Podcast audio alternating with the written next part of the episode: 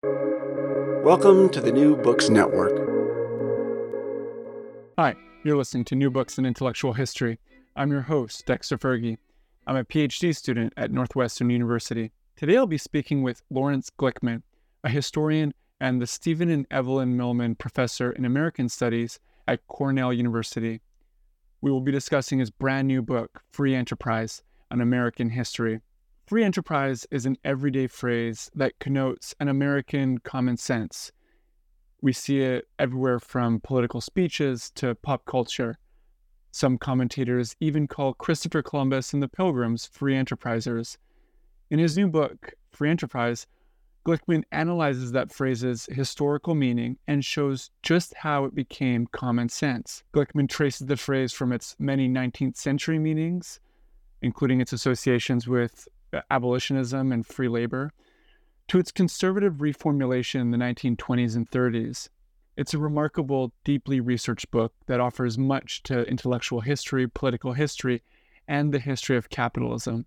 I hope you enjoy our conversation. I'm speaking with Lawrence Glickman about his fascinating new book, Free Enterprise. Thanks so much for joining me today.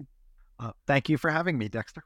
Yeah, I, I really enjoyed the book, uh, and I'm thrilled that we're getting a chance to talk about it. Um, so we always start our, uh, our, our interviews off with the same question: How did you end up becoming a historian? Wow, that's a great question. Uh, I think part there, there's a long term story and a shorter term story. The long term story is that I loved reading about history as a kid, but really had no idea that it was something you could do for a profession. Um, and I was very lucky that my freshman year at Princeton University, I kind of as a lark, took a course taught by Sean Wilentz called American Social History. And that course introduced, it, introduced me to all kinds of uh, historical topics that I hadn't studied in my high school curriculum. Uh, you know, we talked about working class history and the history of enslaved people and women's history. And uh, it really blew my mind how history could tell the story of ordinary people from the bottom up, how there was still a lot we didn't know about history uh, or we're just learning. And um, I decided to become a history major. Up until that point, I thought I would go to law school. And I remember around my junior year, I think I asked Professor Wilentz, you know, how do you get that job that you have uh, being a professor? And he told me, I mean, I kind of knew a little bit about graduate school, but not that much. And he told me about that. And then I decided to um, to uh, go to graduate school because I loved the history courses I took as an undergrad. And I particularly loved uh, researching and writing in history. And I thought it would be a great opportunity to continue that process. Well, that's actually really lovely because Sean Wilentz uh, is one of your blurbers for this book. Yes, yeah, it came full circle. I was so delighted that they asked him to do so and that he agreed to because he really was uh, one of the people who inspired me uh, to go into the field of history. Well, that's fantastic. Uh, and what brought you to the topic of this book, uh, Free Enterprise? Yeah, that's also a, a has a long term and a short term answer, I guess. The long term answer is that the very first day I started my first job as a professor at the University of South Carolina, um, I remember I was unpacking boxes in my office. It was before the start of the semester and a student came by just to introduce himself. And he said to me, Don't you think the reason America is so great is because of our free enterprise system? Now, you have to keep in mind, I had just moved from Berkeley, California, only a few days earlier. Uh, and uh, that wasn't a sentence I would have ever expected to hear in Berkeley. Um, and uh, it got me thinking about why people use that term free enterprise system, what they meant by it. And I remember asking him, uh, although I don't remember his answer, uh, what he meant by that term. But I kind of had it in the back of my mind that it was something that would be interesting uh, to study. Um, and then two things over the course of my research career, much later on, got me on the topic. The first was that when I was researching the history of consumer activism, uh, I came across the term free enterprise in the context of 19th century abolition. Abolitionists used the term free enterprise in contradistinction to slave enterprises, that is, businesses that were dependent on uh, the labor of enslaved people. They used the term free enterprise to talk about businesses built on free labor. And um, that was really one of the early uses of the term in American history uh, in the 1830s and 40s. But then, probably the main thing that spurred me to write this book is um, after I finished my study of consumer activism, I was working on issues of public spending and consumption. And um, I began to research debates about public spending in the United States in the post war years. And one of the terms that I often found by people who opposed a public spending agenda was free enterprise. They contrasted free enterprise with public spending. That wound up being the subject of the final chapter of my book, but um, I didn't know it at the time. But I began to decide, I, I decided that studying this sort of vague but seemingly all pervasive notion of free enterprise might be more interesting than the topic of public spending. So I kind of abandoned that topic and turned to the history of free enterprise. Well, uh, your yeah, your your book does a lot with the phrase free enterprise, and you've already kind of uh, um, uh, talked a little bit about um, the 19th century uh, use of that term, but you go all the way up to the present, uh, and the major portion of the book examines um, the conservative project to redefine that phrase in the early 20th century um, to make it um, uh, more tied to things like markets and the business community. Um, uh, and then uh, during the New Deal order to turn it into common sense. Yes. Uh, and I was so fascinated by this idea of common sense as almost like a historical object, you know, how actors constructed it, how it can achieve um, political ends. Um, and so my, I just have a methodological question for you how can a historian write the history of common sense? Yeah, that's a great question. And I gave a lot of thought to that. By the way, I was very influenced by uh, Sophia Rosenfeld's book called Common Sense, uh, which is a wonderful treatment of the kind of intellectual history of that idea um, in the 18th century and into the 19th. Uh, but one of the things that frustrated me when I began grad school, which was the acme of the new cultural history, that moment. And the new cultural history, it struck me, was all about the new, the obscure, the things that, as Robert Darnton said in his book, The Great Cat Massacre, what cultural historians should study is the joke that we don't understand. And in his case, he was trying to understand why a group of Parisian artisans thought it was hilarious that they had murdered uh, a, a number of cats of their mean uh, overseer, the person who ran their shop. Um, and he, you know, he, that was his paradigmatic example of what cultural history should do. And while I thought that was interesting, uh, to me, there is so much buried in things that we take for granted. And I think so much of the historical project is about uh, denaturalizing things that we take for granted, trying to understand them um, uh, afresh by looking at them maybe from a different angle. Often that angle is historical. You know, when did this term come into use? What did it mean when it came into use? What were some of the debates about the meaning of a term that we don't debate anymore? Uh, this was a really important thing for me. Uh, I remember reading Peter Novick's great book on the objectivity question in American history. Um, that came out, I think, in the late 1980s. And uh, Novick says something in his introduction along these lines as well. That uh, you know he's studying he's studying something in his case objectivity that we all think we understand, but that actually is super hard to define. And I kind of uh, was influenced by by that model and wanted to pursue it myself. I don't know, in answer to your specific question, if I really have a, a great methodological uh, answer to your to your question about that. But I, you know, for me, my technique is often to um, look at the history of terms. You know, my first book was about the idea of the living wage, and a lot of it was sort of tracing when did people start using this term, and uh, isn't it significant that they started using it in the 1870s rather than you know, I don't know, the 1840s or the 1920s. Um, and with my work on boycotts, I was also interested in that term when it came about um, in, in 1880 And for this project, uh, it seemed super important to do that because people, even historians, use the term free enterprise without defining it. Mm-hmm. And yeah. I wanted to go beyond that. Excuse me. Yeah. Mm-hmm. Yeah, uh, and so I mean, yeah, your your your um, method methodology is actually really interesting, uh, and it seems very laborious. Uh, I mean, I was um, just going through the the footnotes, and uh, the amount of material that you went through for this book is just astounding. but I guess like when you're talking about common sense, it's so diffuse. It's um, uh, you know, it's it's kind of everywhere, and so um, you know, you you looked for quotidian documents. I think you say at one point. Yeah, yeah. You know, one of the things I wanted to do was write an intellectual history of people and ideas that, at least until recently, most intellectual historians wouldn't have been interested in, because I'm not looking at canonical thinkers.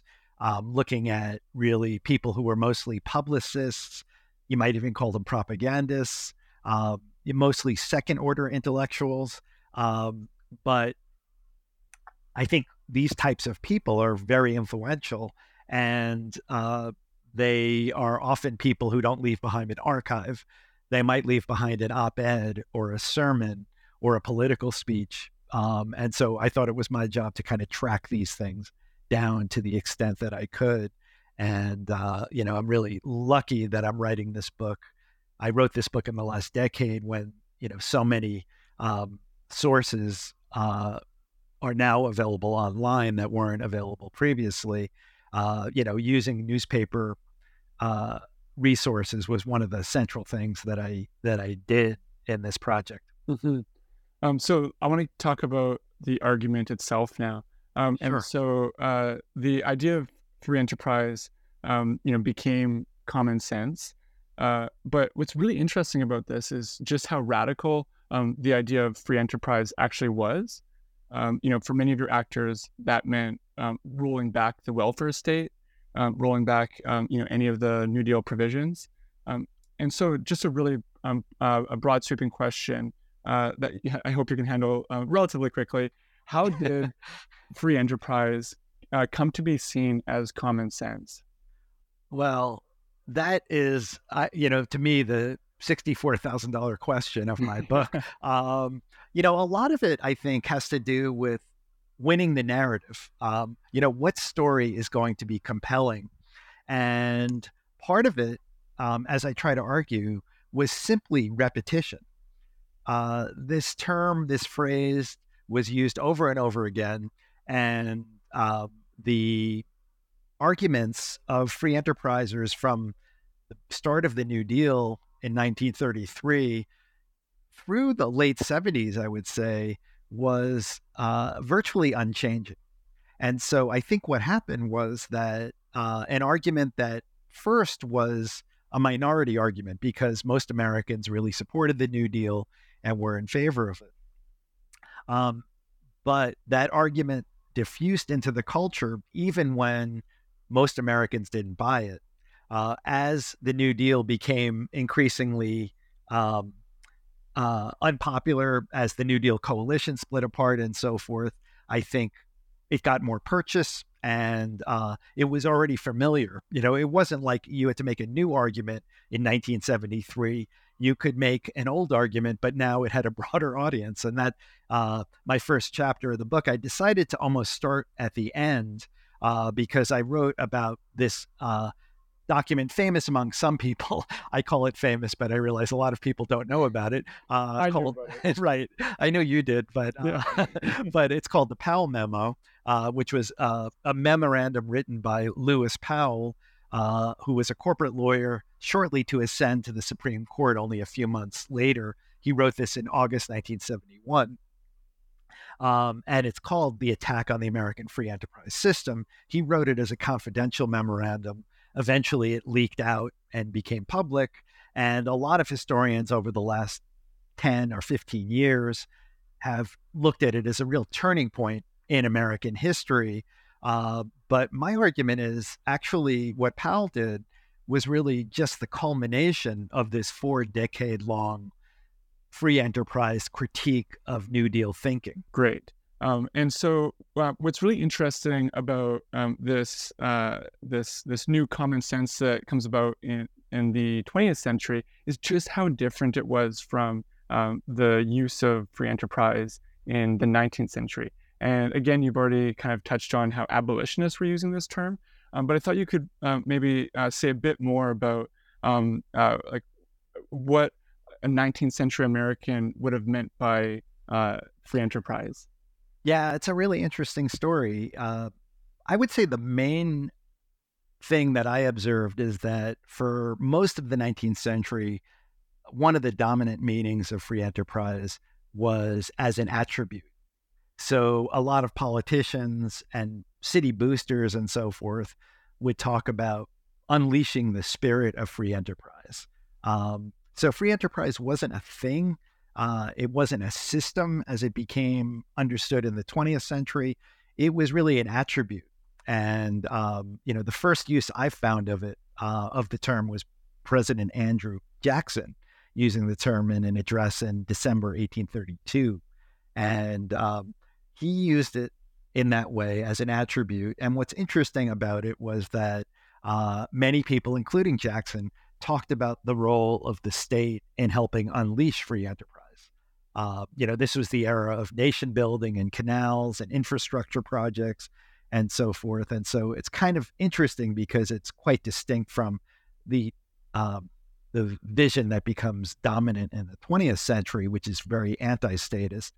This vision of free enterprise um, included a place, at least many people who used it included a place for kind of robust state involvement as um, consistent with and symbiotic even with uh, the spirit of free enterprise.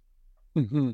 And yeah, and that, that is just so different than um, yeah the reformulation in the 20th century, at least a conservative reformulation, where they're almost enemies. Uh, the the state and free enterprise are these enemies locked in combat. Exactly. Um, and uh, so can I just follow up with one thing about that? Yeah. Uh, yeah. The one, th- I mean, one observation that I that I had about this is that um, the terms free enterprise and free labor were important in the 19th century, but free enterprise was sort of a, a subset of the broader uh, free labor ideology, um, and uh, they they were kind of closely related to each other. One of the things I observed that is that in the 20th century they flipped, and uh, uh, many more people spoke about free enterprise with free labor being a part of the broader free enterprise system, but definitely a subordinate part.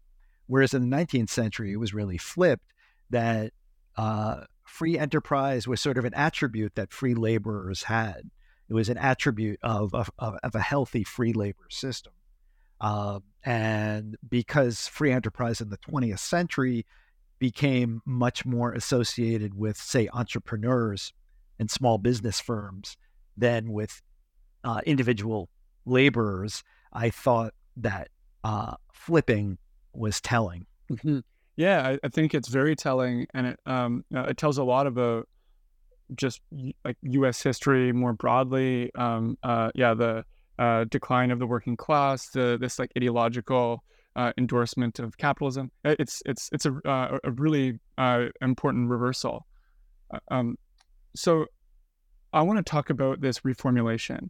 Uh, and, uh, you know, there are several people um, who you cover in this book who uh, um, are involved in reformulating this idea of free enterprise. Um, but one person um, that I think might be a good uh, um, window onto these changes is um, Merle Thorpe, uh-huh. uh, the, ed- the editor of the U.S. Chamber of Commerce's uh, in-house magazine and uh, and he's someone that you read about um, a fair amount in the earlier chapters. And so, how did this guy help modify the meaning of free enterprise? Yeah, I think Thorpe is really important. Uh, one of the things I expected to find when I began to research this was that the kind of modern notion of free enterprise, uh, which arose um, in the 20th century, my guess was that it emerged in contradistinction to the New Deal, mm-hmm. Which it certainly flourished in that period, but it actually emerged about a decade earlier in the 1920s. And I think Merle Thorpe was one of the key people uh, who was, uh, you know, the editor, as you mentioned, of Nation's Business, this very important journal of the U.S. Chamber of Commerce.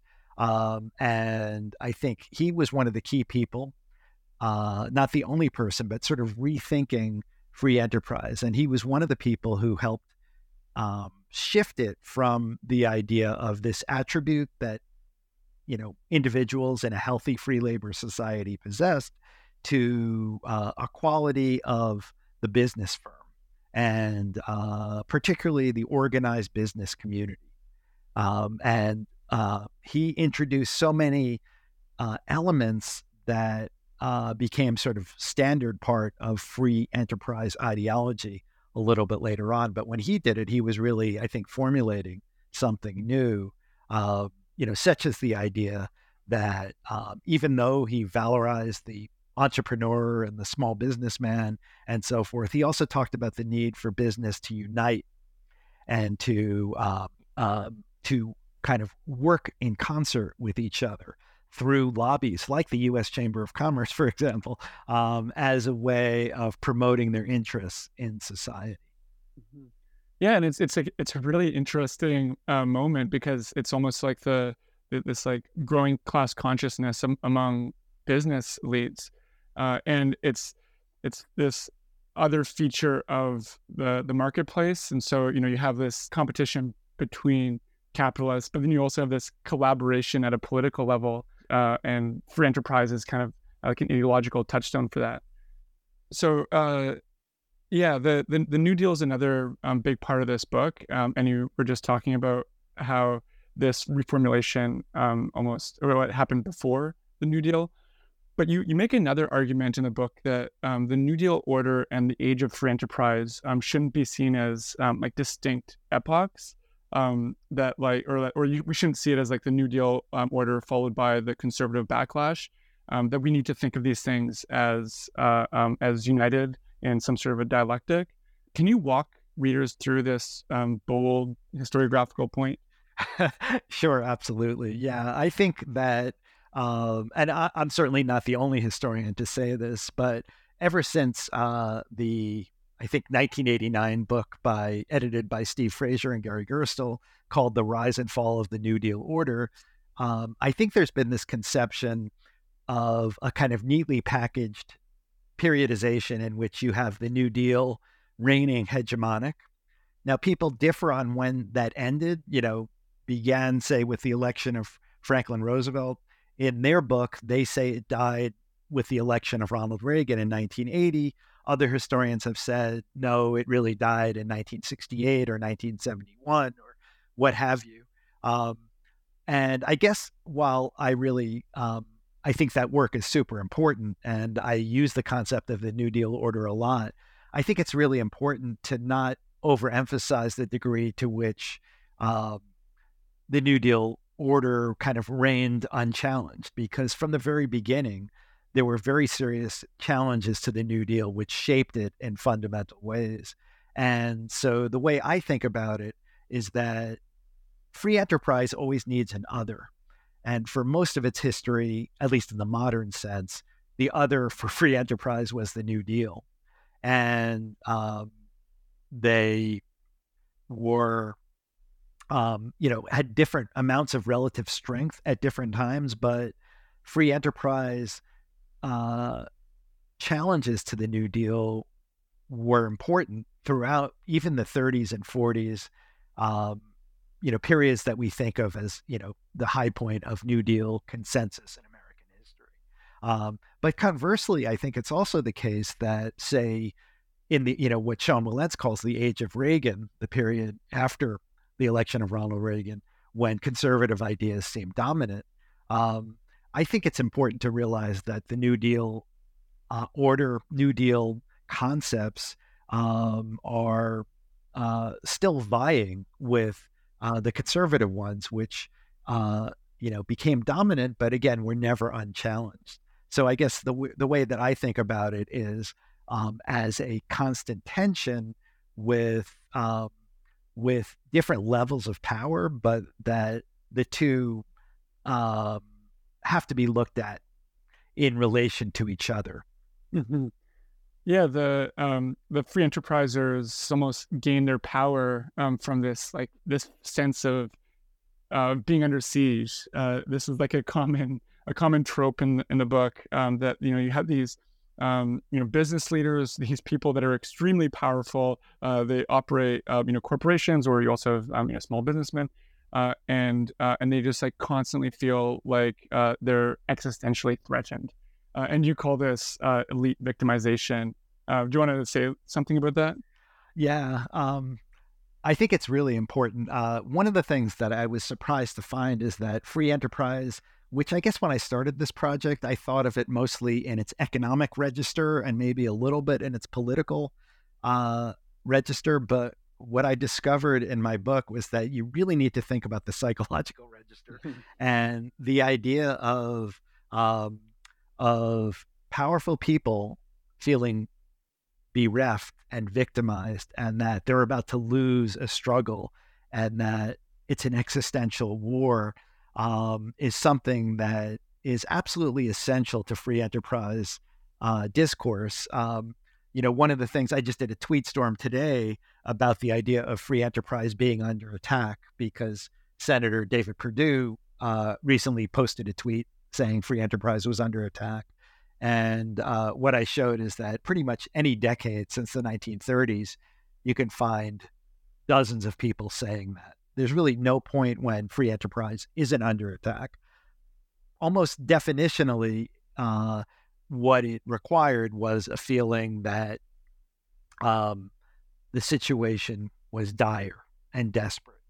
And um, I think that explains so much about our political uh, vocabulary and the way in which um, the what often i mean as you you kind of said in introducing this what might not at first make sense like why would powerful wealthy people who were doing well even under the new deal uh, why would they feel so threatened um, but threatened they were at least they felt that way and I think that um, that was really central to their to the power of their message was that it wasn't simply sort of a rational uh, uh, set of claims. It was a deeply emotional set of claims, and it was a set of claims about people being bereft, being aggrieved, being endangered of uh, being wiped out in some sense. Mm-hmm.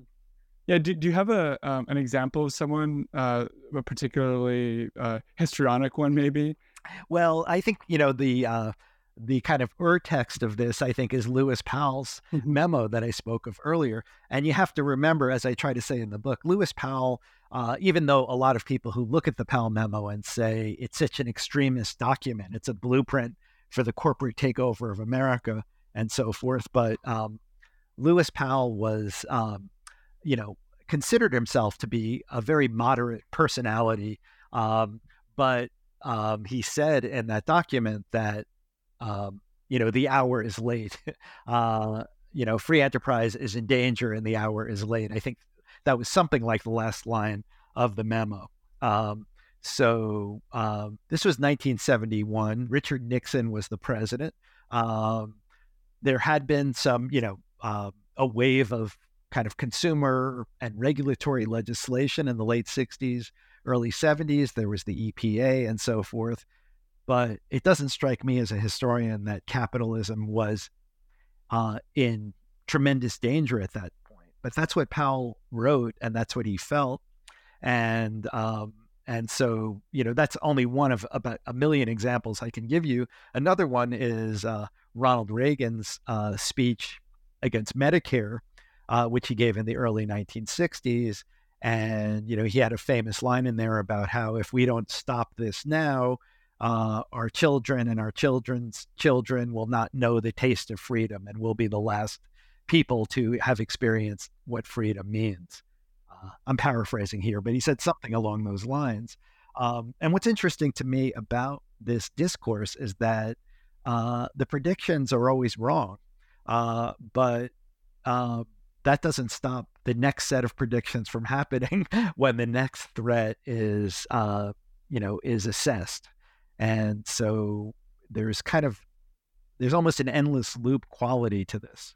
Mm-hmm. Yeah, that, that that that really comes through in your book. Um, the the rhetoric of free enterprise um, seems to just be fixed, uh, and so you have you know tons of changes between uh, 1930 and the 1970s, but um, like the the, the rhetoric um, seems to almost just be stagnant. Um, yeah, and I would say that that was a huge challenge for me historiographically because we are taught as historians, as you know, to look at change over time. And uh, what I was finding was really a shocking lack of change over time in terms of the structure of the rhetoric, some of the exact same vocabulary. Um, you know, like for example, free enterprises under attack. As I said, you could find that phrase uh, word for word, uh, you know, in every decade between the 30s and today.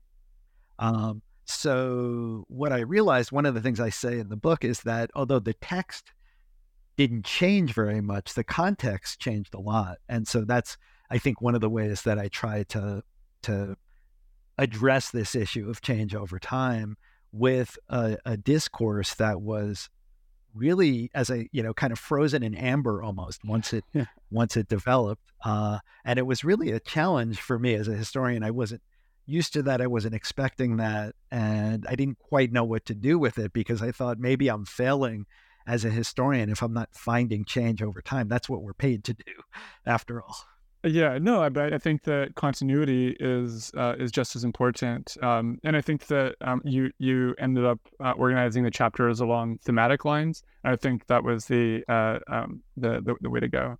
Oh, well, yeah. glad you thought so. Yeah, yeah, that's, that's um kind of how I, I decided to approach that that issue. Yeah, yeah. Uh, so I want to continue um, sort of like deconstructing this ideology. Um, and so, yeah, we have this uh, elite victimization um, but this other aspect of it that's really interesting is um, the uh, just how free enterprise was basically an invented tradition. Um, you know, we we have um, tons of actors uh, in your book talking about how the founding fathers and even Christopher Columbus were free enterprisers. Yes. Um, so do, do you want to say something about that? Yeah, I mean, uh, ever since uh, Eric Hobsbawm introduced the term in the early 80s, I think, um, you know, I think historians have been very interested in the idea of invented traditions and to look at their power. And I think free enterprise is a really good example because, as um, I tried to show, it was a term that really wasn't used that often. It was used, uh, you know, in these various ways in the 19th century, uh, but really took off um, after the New Deal. Um, and yet, people kept talking about the golden age of free enterprise in the past, uh, sometimes in the distant past, you know, with the pilgrims or with, as you mentioned, Columbus, or certainly with the founders. Um, and um, so it was a way of reading present political struggles into the past and sort of trying to find legitimation in history. And what helped these people, and we may talk about this more, uh, later on, but was that the term was very poorly defined and very vague. And so, um, you know, uh, you could get away with that. And uh, uh, what exactly did it mean to say that the founders believed in free enterprise? They never used the term. Um, but when you are floating the term that often and are making it common sense, then, um, you know, it's possible to make claims like this and they repeatedly did, drew, drawing on the lessons of uh, history as they invented it. Really. Mm-hmm. Yeah, let's let's talk about the um, sort of like the definitional crisis. Um, so you open up that chapter with a really fascinating anecdote about um, I forget the guy's name. Is it De- De- DeWitt Emery? Yeah, um, very yeah, DeWitt yeah. Emery, the president yeah, so, of the Small Business National Small Businessmen's Association. It. And so yeah, so his his son has to um, uh, write an essay, um, which is a, apparently a really common essay question on um, free enterprise. Uh, and uh, and then this um, spins off into an like a, a nationwide definitional crisis over free enterprise. Um, do you want to just say something quickly about that? Sure. I love that story because his son was a high school student and had to write a paper about free enterprise and uh, DeWitt Emery said to his son, "Well, I could tell you because I'm, you know, my job is to promulgate the idea for enterprise. but why don't you go to the library and look it up yourself?" And the kid goes to the library and they can't find a definition anywhere. The next day, uh, DeWitt Emery sends his secretary to the Chicago Public Library, second largest library in the country, and three reference librarians are looking all day and they can never find a definition. And DeWitt Emery writes a column, and this is in uh, October 1948, um, about you know the definitional crisis that uh, you know this term is fundamental to American history, but the most basic reference books that we have, encyclopedias and dictionaries, uh, don't even define this, and uh, we really need to get those publications to do this, and we need to kind of uh, make sure that we have a ready definition for this term.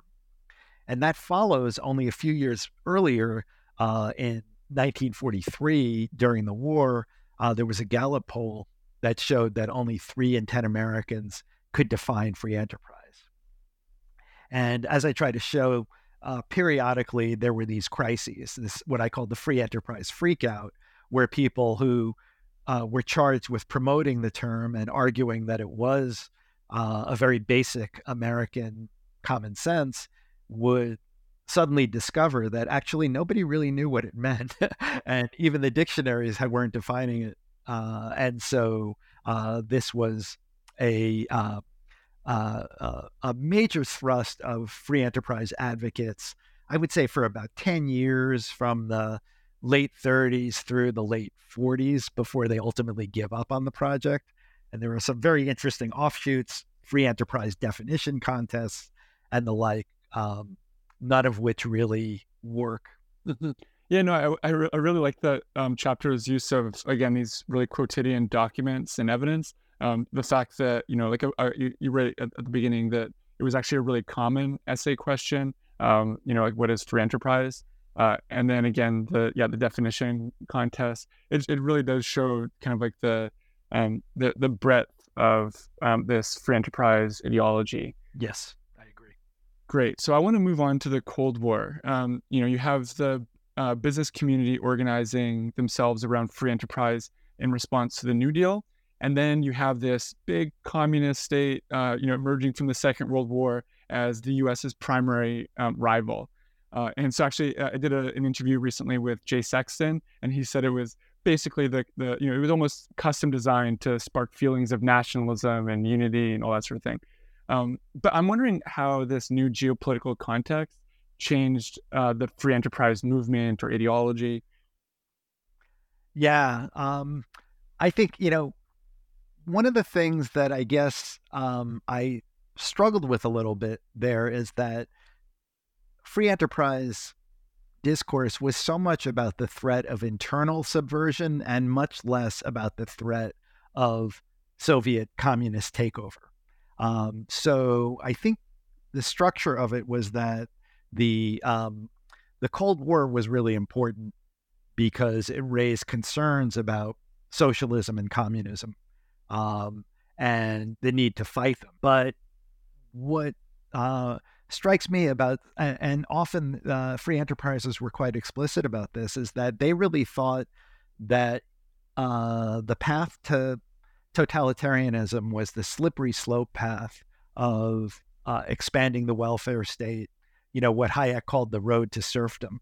Um, so, uh, from uh, from my angle, I mean, it's not like I want to understate the role of the Cold War. Uh, I think it's obviously super important as context, but I was surprised at the degree to which uh, the concern was that the United States might slip into um, uh, some form of socialism of its own accord uh, without really being aware of the repercussions. And you often find things people saying, well, it's much more likely we're going to follow the British model. You know, this is in the years after the war when when uh, Attlee's socialist government is expanding, you know, national health and, and this sort of thing. And there, there seems to be a lot of concern that the United States might follow that model.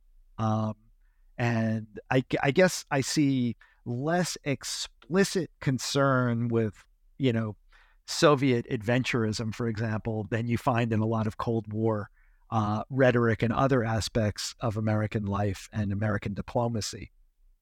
Yeah, um, yeah, no, I, I I do think that is actually interesting that um, it plays less of a role than uh, um, yeah than than you find in other books, um, and I think it does say a lot about um, yeah their like the business community's concerns. Yeah, I I think so, and you know it could be that I I um, maybe I wasn't looking in the right places, but the places where I was looking, what I was finding was was this concern that the welfare state was a wolf in sheep's clothing or a Trojan horse or pick your metaphor uh, that was uh, that was um, you know uh, had a teleology that was very dangerous, um, and uh, and that seemed to be much more the concern than um, you know the specific threat of the Soviet Union. Mm-hmm. Uh, and so another chapter that you uh, um, that you have near the end of the book is on uh, Leonard Read's essay "I Pencil," um, and it's something that I actually uh, hadn't heard of before, and so has, uh, I was really interested in it. Uh, and so this is a, a, fairy tale autobiography of a pencil, and um, you know, and it, it, it depicts the um, you know the miracles of the marketplace, as um, uh, you know Ronald Reagan would say. Uh, and so it ends up becoming really influential in the libertarian and just like I guess a right wing movement. Um, can you share with listeners like what this essay was doing and why it mattered? Yeah, um, it turns out to be a really influential essay. Um, and in fact, my children in New York State, there's a required economics course that they have to take in high school and uh, one of my kids had to read it for that wow. class. It was one of the first documents they read. So it's often, uh, you know, it, it's still pretty widely assigned and read. I have a, a niece who attended George Mason University and read the essay in a class on kind of economic thought there. Um, so it's not an essay that everyone has necessarily heard of, but a lot of people have come across it and it's also very very frequently plagiarized by by uh, columnists who aren't necessarily aware uh, that Leonard Read wrote a specific essay, but uh, who follow the model of um, of of the essay, which is essentially about, as you said, the miracle of markets. And Read's point is that no no one person can make a pencil, and that no planner could produce a pencil. The pencil is the result of millions of uncoordinated of actions of by individuals that are coordinated only by the price system in the market. Um, and Read's whole point is that this is a miracle akin to miracles of nature. Um, it's a really kind of nice distillation of free enterprise thought because it's it's um, his essay is uh, anti-status without being explicitly so because he doesn't really focus on what the state does badly. He focuses on what markets do beautifully and miraculously that no state could possibly do. And um, it was um, a um, very important um, essay. It was written in 1958, um, right when sort of the libertarian movement was becoming popular and was, uh, you know, very uh, very highly regarded by those people as sort of uh, just a couple of pages long, but kind of put um, the beauty of markets in uh, in this fable. And I think what a lot of people liked about it was that you know there was this idea that free market conservatives, you know, uh, didn't really care about morality um, or beauty. They were just utilitarian. And Read's whole essay has a very religious quality to it that I think a lot of people liked. Mm-hmm. And, Almost and, a mystical quality. Mm-hmm. And um, what's really interesting is that, uh, uh, and you, you, put this in the book, that uh, he would agree with Barack Obama's famous uh, statement. You know, you didn't build that. You know, like you, you entrepreneurs didn't build those roads, those bridges. Um, and and he would actually agree um, because he's saying that like no you know individual heroic capitalist is going to uh, um, you know like you know do everything that it takes to make this pencil and then get it to the market. It's actually the the um, the marketplace. Um, the marketplace is like spontaneity and um, you know like interdependence that produces that pencil and gets it to you. Yeah, I thought that was fascinating. I think someone else uh, called called Read's vision free market communitarianism, mm. and it really is a you know uh, the idea that um, uh, you know when uh, in the 2012 Republican convention, which had this theme, yes, we built that, and so forth, that really went against Read's idea, which is that you know no person is an island, and that uh, we are uh, very interdependent, but that interdependence is really manifested best and most sort of organically through uh, market relations. And so, yeah, so at the end of that chapter, I sort of contrast uh, and compare because there are, as you said, there's a lot of similarities between that uh, famous You Didn't Build That speech by Obama and also a similar speech given, I think, in 2011 by uh, Elizabeth Warren, that both of which were heavily attacked by conservatives. Mm-hmm. Yeah, so I want to get back to the current moment um, and its relation to this um, longer history of free enterprise. Um, but before we get there, uh, um, something that your book does um, really well is, uh, you know, it, it obviously is focusing mainly on the conservative meaning of free enterprise, but you also leave a lot of space for these alternative um, meanings that people assign the phrase assign to the phrase. And so, you know, you do that in the 19th century, obviously, as we've already talked about. But then you also um, talk about it in um, relation to the civil rights movement and even uh, um, uh, you know like labor and unions uh, in the 20th century. And so, how did civil rights activists and unions claim free enterprise, and why were they less successful than their conservative counterparts? Yeah, that was one of the most interesting parts to me. One of the things that I you know saw right away is that uh, Franklin Roosevelt um, was unwilling to see the term free enterprise uh, to his critics. He would say, Well, I'm actually, uh, I believe in free enterprise more than my critics do, and I'm saving free enterprise and so forth. And so there was kind of a liberal, progressive strain of free enterprise thought. But what was really interesting was in the 40s and 50s into the 60s, um, uh, a number of people in the labor movement and also the civil rights movement tried to do this sort of rhetorical jujitsu to reclaim the idea of free enterprise. Um, and uh, from the point of view of uh, the civil rights movement, a lot of it had to do with the fact that um, the um, you know things like um, restrictive covenants that wouldn't allow a person to sell their house to uh, an African American family, for example, uh, civil rights leaders would say, "How is that free enterprise? You know, that's that's a violation of free enterprise." And uh, there were major debates about um, the rights of sellers um, uh, to determine who their audience should be, who their customers should be, with civil rights uh, activists saying what free enterprise means is the freedom of the consumer to buy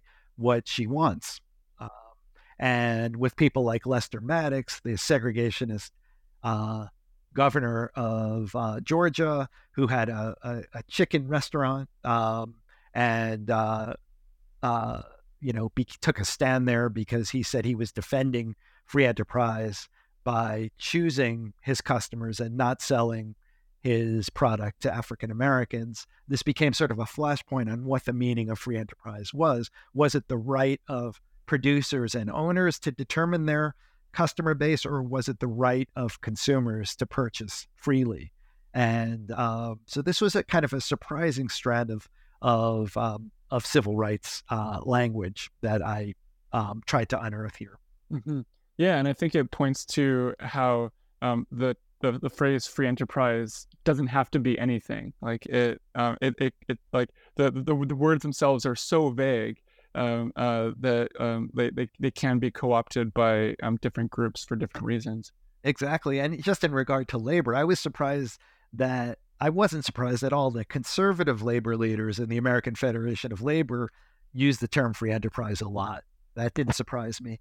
Uh, but I was, you know, a little bit surprised that Walter Reuther, who was kind of your, you know, kind of quintessential left leaning labor leader, you know, the head of the United Auto Workers and kind of the person most associated probably with the left wing social democratic side of the labor movement. Use the term all the time.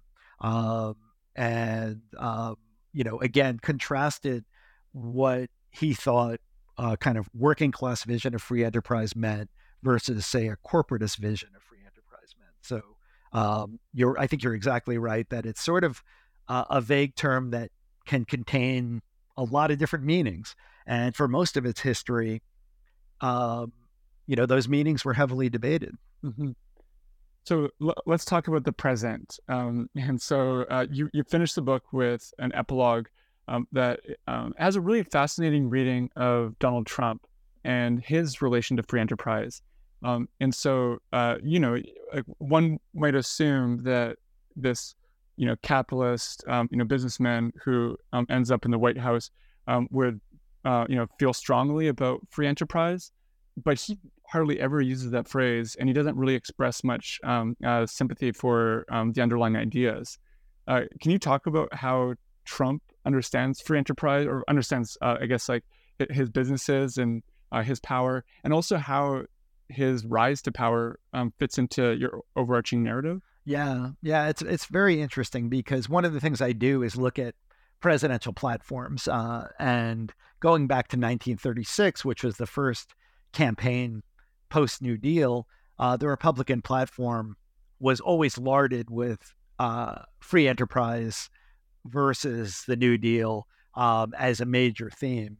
And even as late as 2012, when Mitt Romney ran for president, uh, you know, he said free enterprise was on trial and uh, it was a um, uh, central theme in the platform of 2012. Uh, Donald Trump really doesn't use the term very often. In fact, I think I've only found one time when he actually used the phrase, and it barely appeared on the 2016 platform. And uh, I think Donald Trump, you know, he's a very unreaganist figure in that he never talks about things like the miracle of free markets. Um, I think uh, Trump is a much more personalistic capitalist. And so he thinks of markets as a place where you screw your enemies over and you kind of take advantage of your connections and so forth. And that's, of course, how he operated in the New York real estate world. Um, so there's no sort of mystique of the market and Donald Trump's worldview. It's it's a really very much a uh, uh, there's no mysticism of the Leonard Read type about what markets can do. Um, so in that sense, Trump is really marks quite a contrast with this very long tradition going back to Herbert Hoover on the Republican side, in which you pay obeisance to that idea above all. Um, but as I try to show the other side of it, which we talked about a little bit earlier, the psychological register, uh, the feeling of bereavement and loss, I think there's no better embodiment of that side of elite victimization that characterizes free enterprise than Donald Trump. He is really, um, you know, that's sort of his specialty. Uh, yeah. To talk about, you know, to talk about um, how um, people um, are being screwed over, and that um, you know there's this tremendous feeling of uh, of we're losing uh, in this unfair contest and so forth. So I think he embodies the emotional, psychological side of that language, uh, much less than the economic side of it. And the two had previously been married together. I think he's taking them apart a little bit, and uh, it will be. It, it is interesting, however, that um, already as the 2020 election emerges, we're seeing uh, more uh, language in keeping with the older Republican free enterprise rhetoric. With uh, you know already a lot of leading Republicans are saying uh, our 2020 theme will be free enterprise versus socialism, and um, even Trump he hasn't used the term free enterprise, but he has sketched out you know the uh, anti-socialist um, theme is going to be central to his campaign. And um, several other leading Republicans have said similar things. So I think we're at an interesting moment in free enterprise discourse. Yeah, to say the least. it's def- definitely interesting. Um, so we always conclude our programs with a question uh, about what the, our guests are working on now. Okay. Well, um, I'm uh, I guess I'm working on two projects which may turn into one. One is a history of backlashes in America. Uh, one of the things that has uh, I've noticed in the study of backlashes is that we tend to view them as discrete events. And one of the things I'm trying to do is say, partly based on the research I did for the free enterprise book, is that uh, it seems like backlash is much more a basic fundamental condition of American politics rather than an exceptional period of politics, which is how we often think about it. So I'm trying to think about backlashes um, in sort of a longue durée framework, maybe going back to Reconstruction. Um, and so that's that's kind of one side of what I'm researching, and the other thing I've been looking at is the um, which may seem unrelated, but I think it really connects up to it, which is looking at uh, the Democratic Party and liberalism in general in the period of the 1970s and 1980s when the New Deal order seemed to be collapsing and how uh, how they tried to um, revive or maybe even abandon New Deal liberalism in this period. And so I've been interested in looking at the uh, both the symbolic but also the policy side uh, of the legacy of the New Deal in the period when the New Deal, for many Democrats, no longer seemed necessarily a compelling or even a relevant model. And the reason why the, the latter relates to the former, I think, is that what I'm discovering is so much of the fear uh, among liberals and Democrats in that period was the fear of setting off a backlash. Uh, you know, if we go too far in defense of New Dealism um, at a time when it's not particularly popular, you know, we're going to face the wrath of voters. And so we need to be very careful not to do that. And so uh, I'm finding a lot of uh, kind of uh, um, sort of preemptive moves to avoid the possibility of facing a backlash. Wow. Yeah. No, that's uh, that's almost like a, a, a proto. Um, this is why we got Trump. Uh, um, you know, line of mm-hmm. thinking. Um, mm-hmm. th- those projects both sound really interesting, uh, and I'm super excited to see if they converge or diverge. Um, but uh, uh, until then, I really want to thank you for speaking with me today, Larry. Uh, it was a fantastic conversation. Well, thanks so much, Dexter. I really enjoyed it. And uh, the book is Free Enterprise and American History by Lawrence Glickman. Uh, it was published, it is being published um, today as we're speaking. Uh, and uh, you've been listening to New Books in Intellectual History.